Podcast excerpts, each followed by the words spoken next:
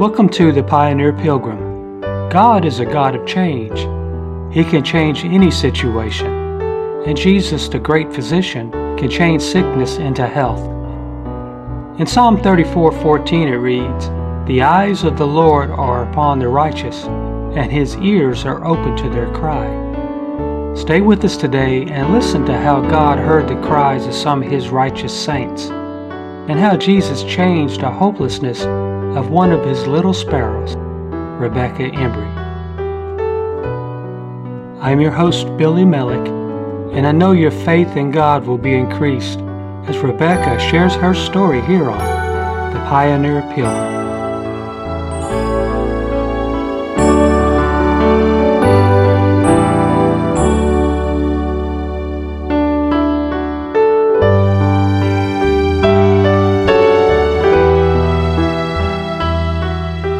Welcome to the Pioneer Pilgrim. Today we have Rebekah Embry. And Rebekah, it's so nice to have you with us today. So glad to be here with you, Brother Billy. Amen. Well, we want to get into your story. Your story, to me, is very remarkable. So, you were diagnosed with something when you were very little. Can you tell us about it? Sure. So, at two years old, they did a leg muscle biopsy for me and diagnosed me with spinal muscular atrophy. Can you read us the definition of what that is for our listeners? Spinal muscular atrophy is a hereditary disease. It progressively destroys motor neurons, which are basically nerve cells in your brainstem and your spinal cord that control your essential skeletal muscle activity, whether that be speaking, walking, or breathing, and it leads to muscle weakness and atrophy.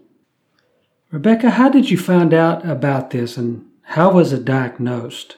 Well, when I started walking, I would walk a little bit and fall a little bit. So my parents took me to a neurologist. He did the leg muscle biopsy for me, and then they sent the results back, and that's when they decided I had spinal muscular atrophy. And what's the result of what does that cause long term? Sure. So your muscles gradually degenerate, and he let my mom know that I would be confined to a wheelchair by the age of 10. Generally, the life expectancy for such cases is to live to your late 20s and maybe 30. And after that, I remember uh, in the beginning, your father, Junior, and your mother, Natalie, whom I've known and loved for decades now, they came to the meeting and started asking prayer for your condition. And I do remember hearing about the prayer request in the meetings, and I remember all of us took heart and we prayed at home in the meetings for each other, for you, with all of our hearts and souls for God to intervene and not let this end result come to pass. So after this, Rebekah, there wasn't no immediate change that we knew of, but God was working behind the scenes. What was a life in a day of Rebekah Embry like? I would say it was pretty well normal, except that I wore braces on my legs. You just get up and put on your clothes, go to breakfast, go to school, come home, play. That's right. We would go to the children's clinic. My parents would take me there just to check the progress and do some physical therapy. But yeah. other than that, it was pretty well normal. Pretty much normal, other than you had to wear braces at that time. Right. And I couldn't do a lot of physical activities right. like other kids could. So you're going through elementary school now, Rebekah. In age 10, what happened? well, my parents needed some help to cover their insurance and the medical bills that were coming through. And so they scheduled an appointment with the Children's Hospital in Lexington, Kentucky. How come you couldn't get insurance? Because spinal muscular atrophy is a terminal illness. I mean, this it's diagnosed permanent. That's correct. So you went to the Children's Hospital in Lexington, Kentucky from Louisville, Kentucky, which is about 80 miles, an hour and a half, two hour drive. Yes. Okay, so what happened there?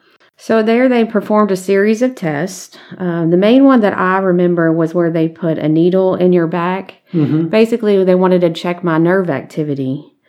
And the doctor performed the test and he wouldn't give us the results. I wonder why. He said, Well, what I want you to do, I want y'all to go eat lunch and come back and do it again. That's, I was thinking, oh no, we've got to do this test again because it's a really painful test to have Right. completed um, at that time. And so he said, I want the leading physician to do this test for you. So you went to lunch We did. while he's setting up another test. Yes. And you went back to Lexington, which you was probably eating right then and there, weren't you? Well, we just stayed in Lexington. Yeah, stayed in Lexington. So when you came back, you had to go through that agonizing test again. We did. Okay. And so the leading physician um, finally gave us the results, uh, but I think he wouldn't give it to us because they couldn't believe what they were seeing. What were they seeing? Instead of the nerves degenerating, they were regenerating. And so they removed spinal muscular atrophy from off my medical charts. Which meant that it wasn't terminal anymore. That's correct. Which meant, They had an easier time getting insurance for me. wow, But I know that was God's people really praying for me. amen. So in the beginning, we were praying God to intervene. Praise God. You know, no, no, no, no, no, no, no, no. And He intervened. It just touches me every time I hear that. God hears the prayers of an effectual, fervent people. And I'm glad that He I'm did so that. thankful people were praying. Amen. You were still, the disease didn't progress from that time Correct. on. Yes. And you were 10 years old. And how old are you now? 38. So it still hadn't progressed, but yet you were still wearing braces. I was. Because nerve damage had been done. That's correct. That's correct. So, but we were still praying, and we still are praying Yes, we are. for God's will to be done.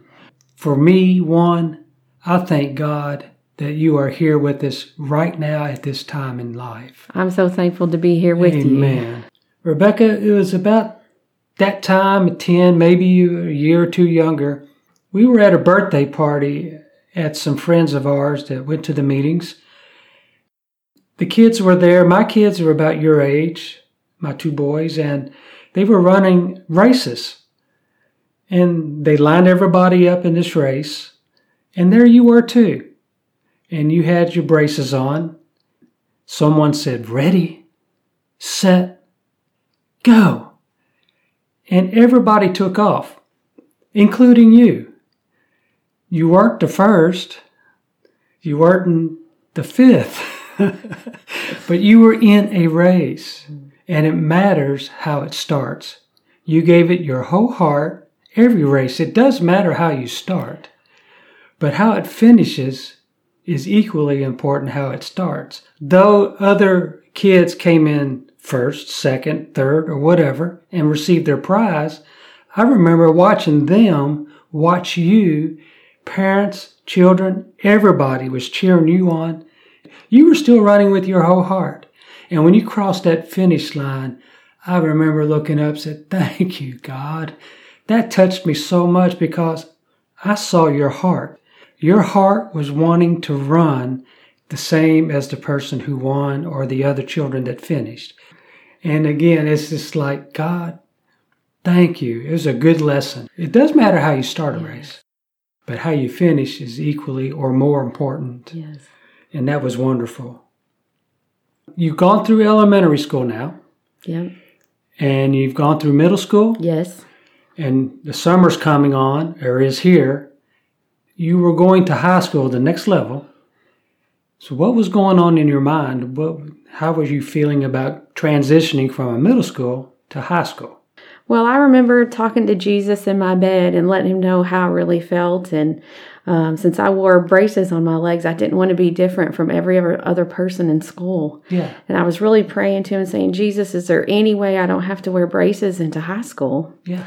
And each year you get fitted for braces, so you get another size for your shoes each year. And so I went to see that doctor, and he said, Let me see you take your braces off. So I took him off, and he said, I want to see you walk across the floor. So I walked for him, and he said, Well, you walk just about as good with them as you do without them. Do you want to take them off? No, doctor, I, I was so thankful. Jesus heard that Praise prayer in my bed, and I didn't have to wear braces anymore. Amen. So, you went from elementary to middle.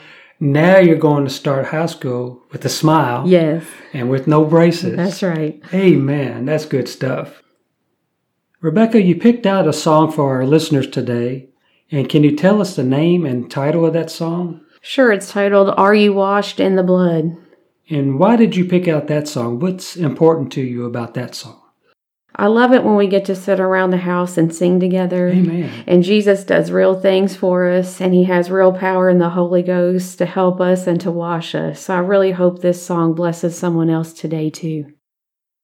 Stay with us and listen to this song, Are You Washed in the Blood? Have you been to Jesus for the cleansing power? Are you washed in the blood of the Lamb? Are you firmly trusting in His grace this hour? Are you washed in the blood of the Lamb? Are you washed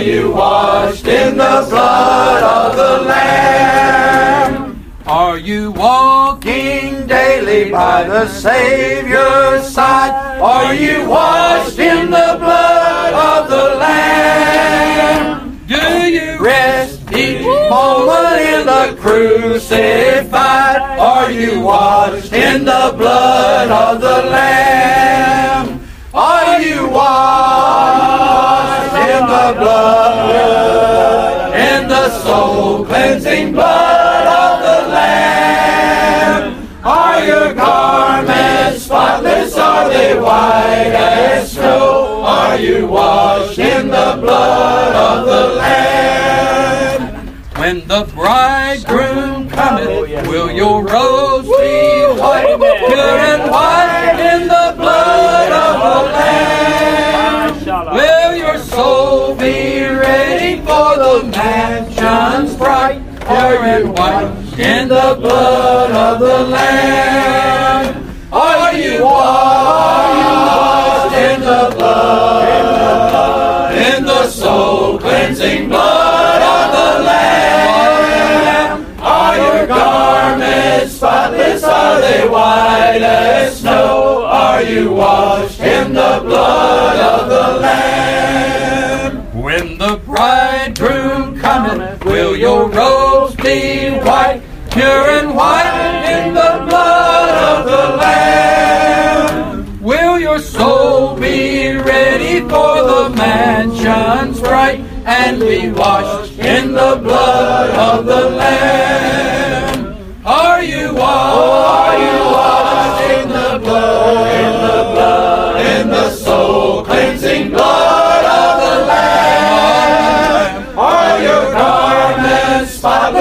they white as snow? Are you washed in the blood of the Lamb? Lay aside the garments that are stained with sin and be washed in the blood of the Lamb. There's a fountain for the soul unclean. Oh, be washed in the blood of the Lamb.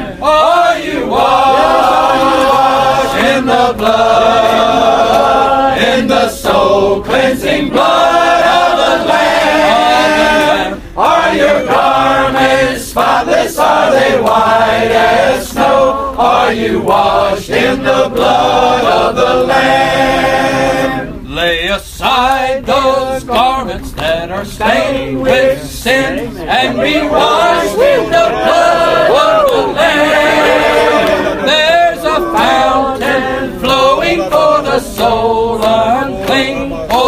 Washed in the blood of the Lamb. Are you washed in the blood, in the soul cleansing blood of the Lamb? Are your garments spotless? Are they white as snow? Are you washed in the blood of the Lamb?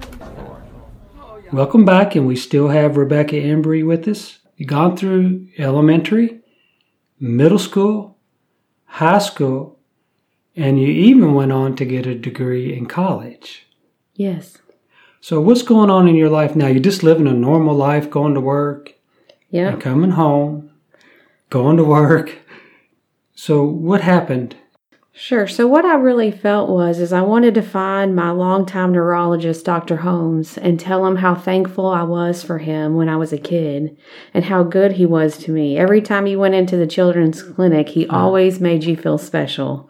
He was just such a special person. And I was in my first home and I wanted to invite him over to come see me, to know that I'm still living and Yeah. doing well in Jesus and wanted to talk to him. Uh-huh. And I would call different places to try to find him. And I would call and they'd say, Well, he used to work here, but he's no longer with us. So I'd call the next place and they'd say, Well, he used to work here, but he's not here any longer. So again, I would talk to Jesus in my bed and just say, God, I just want to find the man and tell him thank you for what he's done for me in my life, if I can. Amen. And my mom um, went to a restaurant in Louisville, and Louisville's a pretty big city. And so when she went inside, there he sat with his wife. God At found same him. Yes. God knew where he was all the time. He saw your heart. yes, he did. Amen. And God worked it out so that we could meet, and that he came to my house. Yeah. So you invited him over for a lunch? I did. wow. Yeah. Okay. And so when he came, he brought a little book with him. Mm-hmm. And in the book, some of his patients had written him special notes from their parents. Hmm. And it had a picture of each of the kids in it. So there was a note for my mom, there was a picture of me, and then So, there was, yeah. So your mom also wrote a note Yes. and sent in your picture. yes. And, okay. So I was sitting there feeling so thankful to be alive as I was flipping through this book. And I asked him how those kids were doing, thinking they might be in a wheelchair, it might be a rough life for them. And he said that they weren't here. I was the only person in that book still living. Praise God. And I never knew that till that No, day. no, no, no, no, no, no. And I felt so thankful that Jesus allowed me to live here. Amen. Still with us Yes. all these years. Yes. And we told your age earlier. They said that you wouldn't live past the age of 30, 30. on the average. Yes. And here you are, At 38. my, and still living with Yes. us. Still enjoying the meetings with Yes. us. Still singing songs. Yes. Still happy in the Lord. Yes. Still with each other. That's right. Together forever. Yes. With the best people I know. Amen. Going through your experience and listening to this story about God, and you see or have heard or know of people maybe in your condition, maybe it's a totally different condition whatsoever. And if you had something to say to that person, up close, personal, one on one, what would you tell them or what would you suggest to them? I would say that Jesus hears you talking to him in your bed at night or wherever you are, and that he can touch you and that he cares about you. Rebekah, thank you for coming today and sharing your story about God with us. And I sure do love you, and I'm glad we're here for each other. I love you too, Brother Billy. Thanks for having me today. God is a good God. I'm positive that your faith in God increased listening to Rebekah's remarkable story. Here's a wonderful scripture spoken by Jesus found in Mark 9:37. Whoever receives one of such children in my name receives me, and whoever receives me doesn't receive me, but the one who sent me.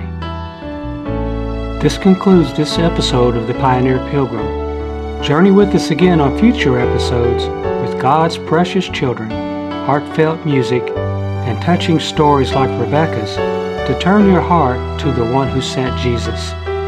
We invite you also to visit us at PastorJohnsHouse.com. I'm Billy Millick.